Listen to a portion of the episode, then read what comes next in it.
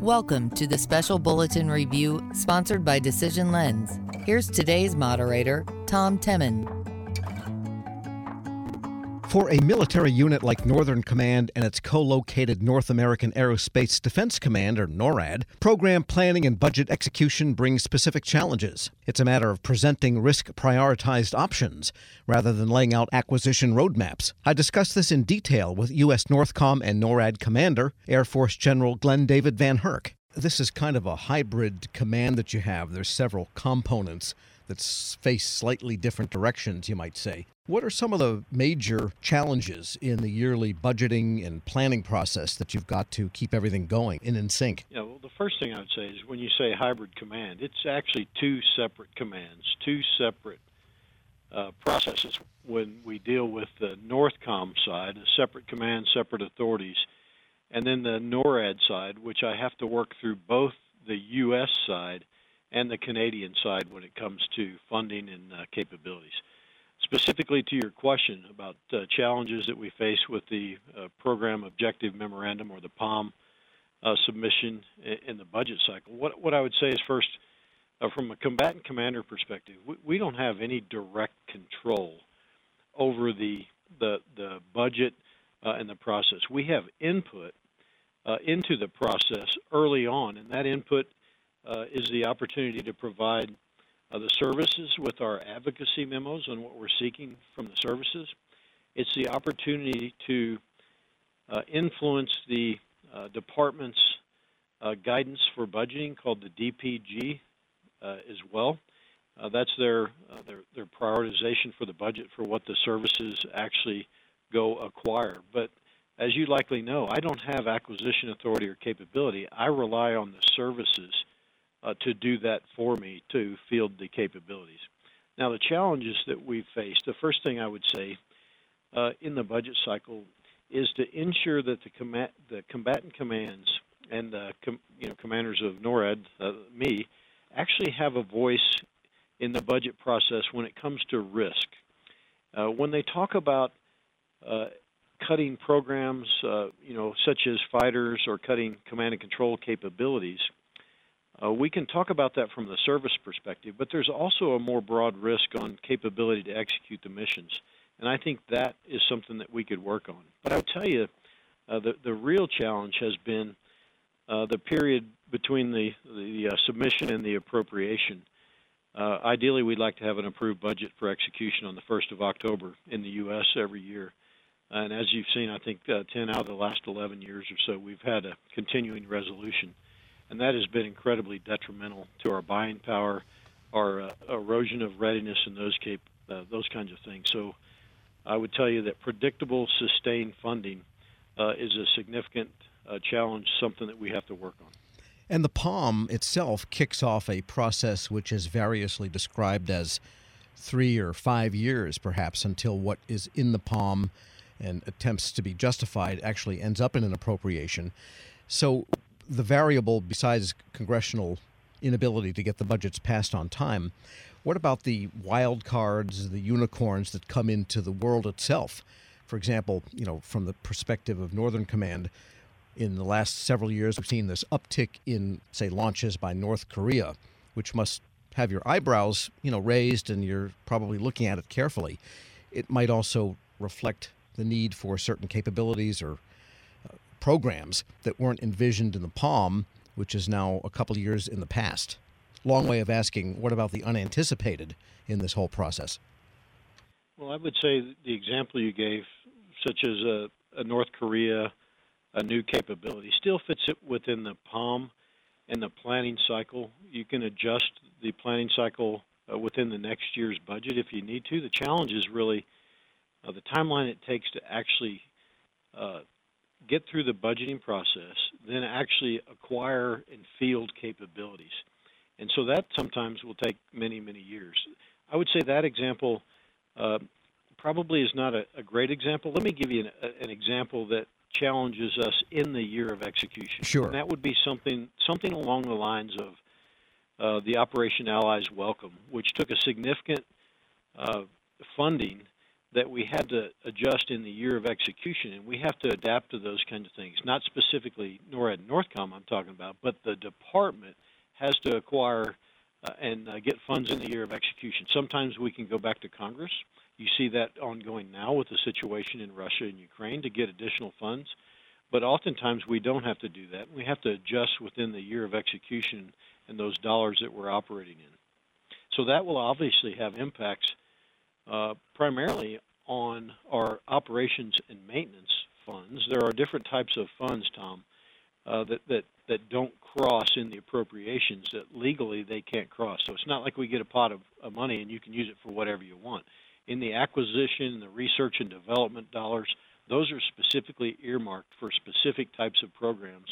Uh, and in the year of execution, there's not significant impact to those because those dollars can't be used for operations and maintenance.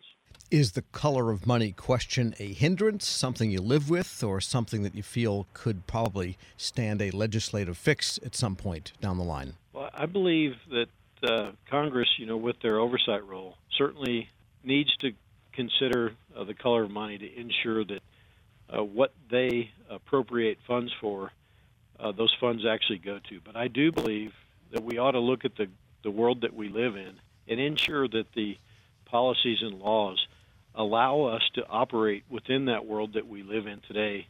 Uh, as you see, uh, potential uh, threats uh, and actors who adaptively, uh, you know, rather quickly adjust. We have to make sure that we can also adjust and adapt uh, quickly, and that those policies and laws are not hindering us at operating at the speed of relevance in the future. And let's get back to the beginning here, the POM, because every program that you operate has to have this, and I guess it's refreshed annually. What is your thinking process? What's the internal way you go about deciding for each of the program areas? What can we kind of just continue because it might be the operation and maintenance of buildings, for example, versus what you really need to put some new thought into because of changing conditions or what you see in the future? So that's a that's a great question. So I don't do infrastructure, buildings. Again, the services do that for me. And so primarily here on uh, you know at, at Peterson Space Force Base, I rely on General Raymond, the chief of the uh, space operations, uh, to do that. So we advocate with them for infrastructure and those type of, types of things and capabilities. I have an input to that, but that is not my direct uh, responsibility. Well, what about the rest of the programs that you do have? What's your priority so, process? So that's that's a, a great question. So what I, what I would say is I wouldn't view that we start over uh, every single year with a new, fresh perspective.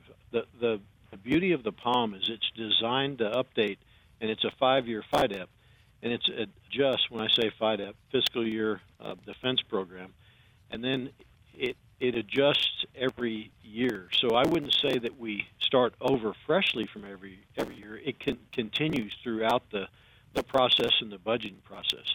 So I think what you're really getting after is so how do I manage the prioritization? I would start with what we call the Joint Strategic Planning System. It starts with the guidance that I'm giving, that I'm given from uh, the department and the uh, you know the Canadian side on NORAD uh, for what the missions we're tasked to do and the strategies that we're tasked to do. And when you take those and you dissect them and you have to apply capabilities to that, whether that be an operational level plan or a conceptual plan uh, but you're actually looking at capabilities, what you'll find is when you take that guidance and you try to execute it, you'll find that you either have the resources to do it, or in some places you don't have the capabilities you need. And so that produces gaps, capability gaps. What those capability gaps then translate into is a priority list, an integrated priority list, and I have one for the United States and I have one for Canada that tells uh, the departments these are the things I need to execute the guidance that you've given me and to execute the plans that we need to be able to uh, do to defend our nations or North America. If, if it's threat warning, for example, it's it's domain awareness. So if you want me to provide threat warning against the evolving threat of hypersonics, then I'm going to tell you I need the following capability gaps addressed, and that leads itself to an integrated priority list, which then goes through a validation for a requirements process. And so I just can't put things on a, a list and say, this is what I want. Those are validated through what's called the Joint Requirements Oversight Council that make it into a valid requirements process. Right, so they're the ones that are looking at everybody's kind of all of the of the chicks' open mouths and knowing where they can and they know how many worms they have. That's where the prioritization takes place that, that you sort of have to live with then? Yes. So not a great metaphor, but well, so you say you have to live with. What I would say is that's a risk decision. Tom, my, my job is to produce options uh, and convey the risk of those options. So if I'm tasked to provide options to defend against cruise missiles, for example, what I, I don't ask for a specific platform, such as an F 35 or CF 18.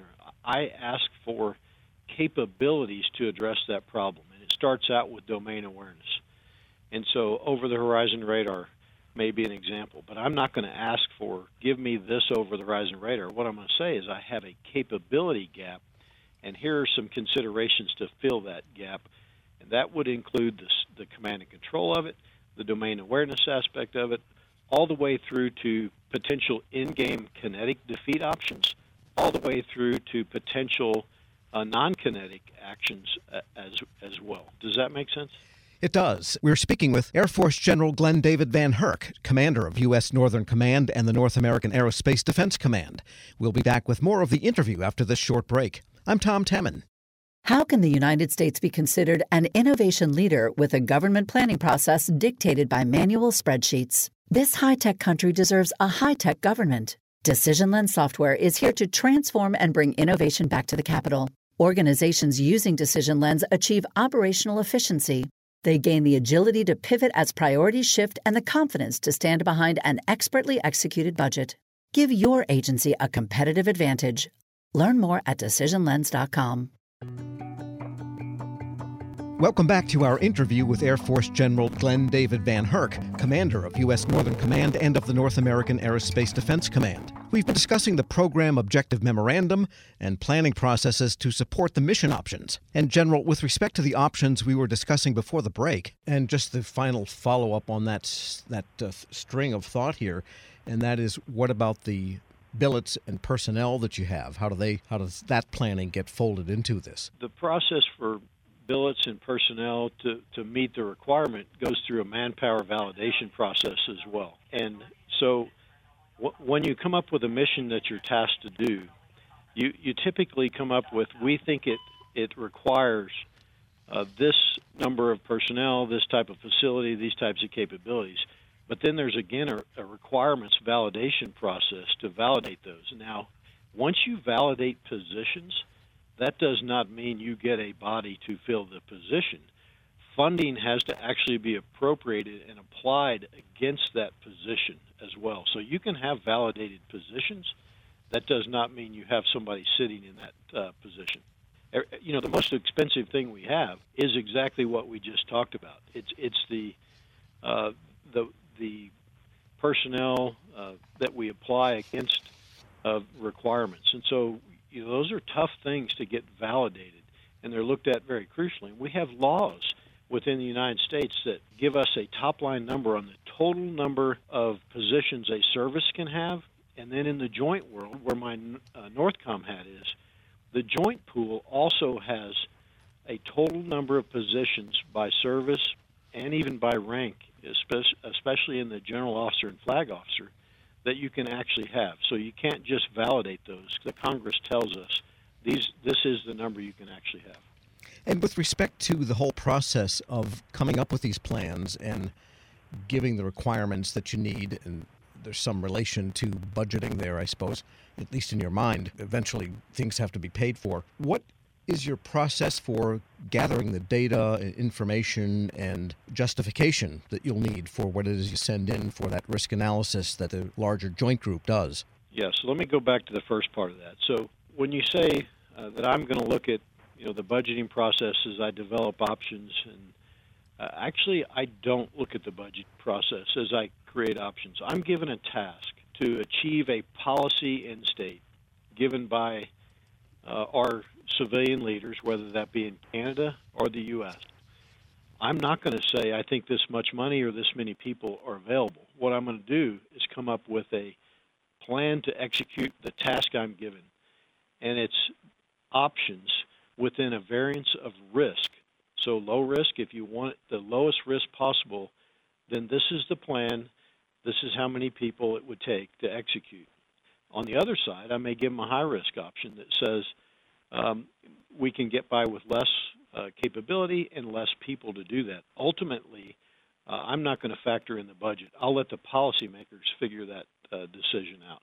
From a standpoint of the process, I'll go back to the Joint Strategic Planning System. It goes totally back to the tasks that I'm given and to assess the plans that we develop and then what capabilities, what number of personnel to execute those plans, and the options across a varying spectrum of risk and a timeline to execute that. And I provide those inputs. Ultimately, that's not a military decision. I think that's our political leaders and our policy decision to make whether they're going to fund that and ultimately what risk they're willing to accept. My job is to give them the options and convey the risks of each of those options, and if they elect to not fund them, to convey the risk and ensure they understand what risk they've accepted.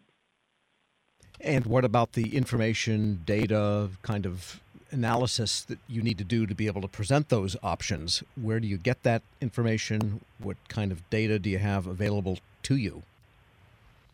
Well, that's a good point. That uh, I think we need better data analytics in many cases to analyze uh, some of the uh, the options, the capabilities. Typic- typically, uh, what we're doing is looking at the the uh, specific options and the capabilities available today uh, to execute those options. And we know historically what a uh, F-22 cost is per flying hour. We know how many people we have numbers that a person of this rank costs this much over time. So you can apply those kinds of models and analytics uh, to what we're talking about. Uh, I think this is a growth area, someplace that we can we can uh, get better in the future with the use of machines and capabilities.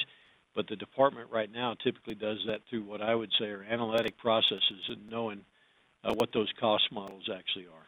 Because you hear a lot about military planning relying on spreadsheets.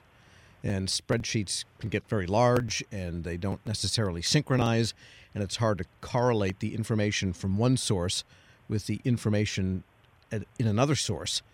And so you don't really know whether what you're proposing adds up to something that someone can evaluate accurately. I agree with you. You know if you're doing this all in spreadsheets it's very timely it's very uh, manpower intensive. That's why having analytical tools that can adapt quickly as we come up with options and plans for risk, I think helps us in the future to, to be able to operate at the speed of relevance. Uh, you know, when you do this with uh, pencils and erasers and those kinds of things, it becomes challenging to really present options and, and present uh, risk and uh, make arguments one uh, for one uh, option over the other. Uh, ultimately, though, I'll go back, Tom. I, am not worried about cost. I'm pr- planning options and conveying risk. I'll let the uh, department, uh, based on those options and risk, assess the cost. But with respect to even analyzing the risks and understanding, you need data and evidence for that also. And what are those? What are your sources? Well, the source is the apportioned forces that uh, we're allowed to plan with when when we look at that. So you know, I can't create plans for forces and capabilities that don't exist. Uh, what I can plan with is those force those forces that the secretary uh, and, and, the uh, the CDS and the minister tell us these are forces that you're allowed to plan for either your NORAD or NORTHCOM missions. I can take those forces and then come up with realistic plans. But if the forces don't exist or they're required for some other mission that's not a NORAD or NORTHCOM mission, and I can't plan against those uh, and utilize those forces. So I don't have a an open-ended, um, you know, access to every force in the joint force or across uh, uh, Canada, just like I don't have an open-ended uh, budget. But in the end, uh, I'm not going to worry about the money, but I can't plan for forces that I don't have. Sure, and uh, maybe just talk a little bit more about the interrelationship with Canada, because that's a unique aspect to what it is you do there and they have their own process, and I have no idea what it is or how it works. But nevertheless, you and Canada impinge on one another and cooperate with one another pretty closely. What are some of the dynamics there when it comes to planning? Well, the first thing I would say is we, we don't have an integrated framework for planning between U.S. and Canada for the NORAD mission. They're separate processes. My direct input into Canada is essentially the same as it is the United States. I come up with, uh, based on the guidance I've been given, uh, options and, and, and plans and convey the risk. And that leads to capability gaps and seams where I'm unable to execute the plan, such as infrastructure or domain awareness. And that turns into an integrated priority list, just like I provide on the U.S. side. I provide that integrated priority list to the CDS, uh, to the minister, for their consideration as they build uh, budgets in Canada to provide to the, uh, the, the, political uh, decision makers in Canada. That's the process we're in right now. Um, I am not part of that internal Canadian process. My input really stops at the integrated priority list, and from there, it's up to the D&D to come up with options uh, to provide to the decision makers in Canada. And in a given year, 12 months, how much of your time is spent in all of this, what we could call PPBE and POM process? Does it take up a lot of your time? Well, a lot of things take up a lot of my time. uh, I, I, would say that uh, if you're looking at the things that consume the most of my time, I would say this is not uh, one of them on a day-to-day basis, but that will episodically uh, take my time to ensure that I put my stamp and my input onto the inputs that we're going to provide to my bosses, whether that be the Secretary of Defense or whether that be the Chief of the Defense Staff. Uh, I will give it a significant amount of time. I would say that I get frequent touches. I wouldn't say it's daily, but it's certainly several times a week to where we look at um, capability gaps. Uh, we're assessing options and risk uh, that shape our uh, inputs and discussions on various topics such as defense planning guidance or our integrated priority list, etc.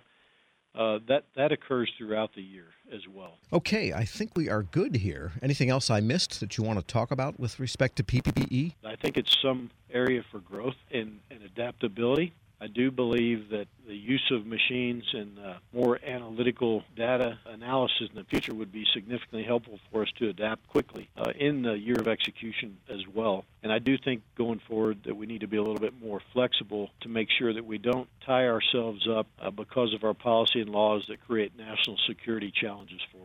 So we need to look at those things in the future. Air Force General Glen David VanHerck, commander of U.S. Northern Command and of the North American Aerospace Defense Command, NORAD. To hear this interview again or share it with colleagues, please visit federalnewsnetwork.com and search Federal Insights. I'm Tom Temin. Thank you for listening to the Special Bulletin Review, sponsored by Decision Lens on Federal News Network.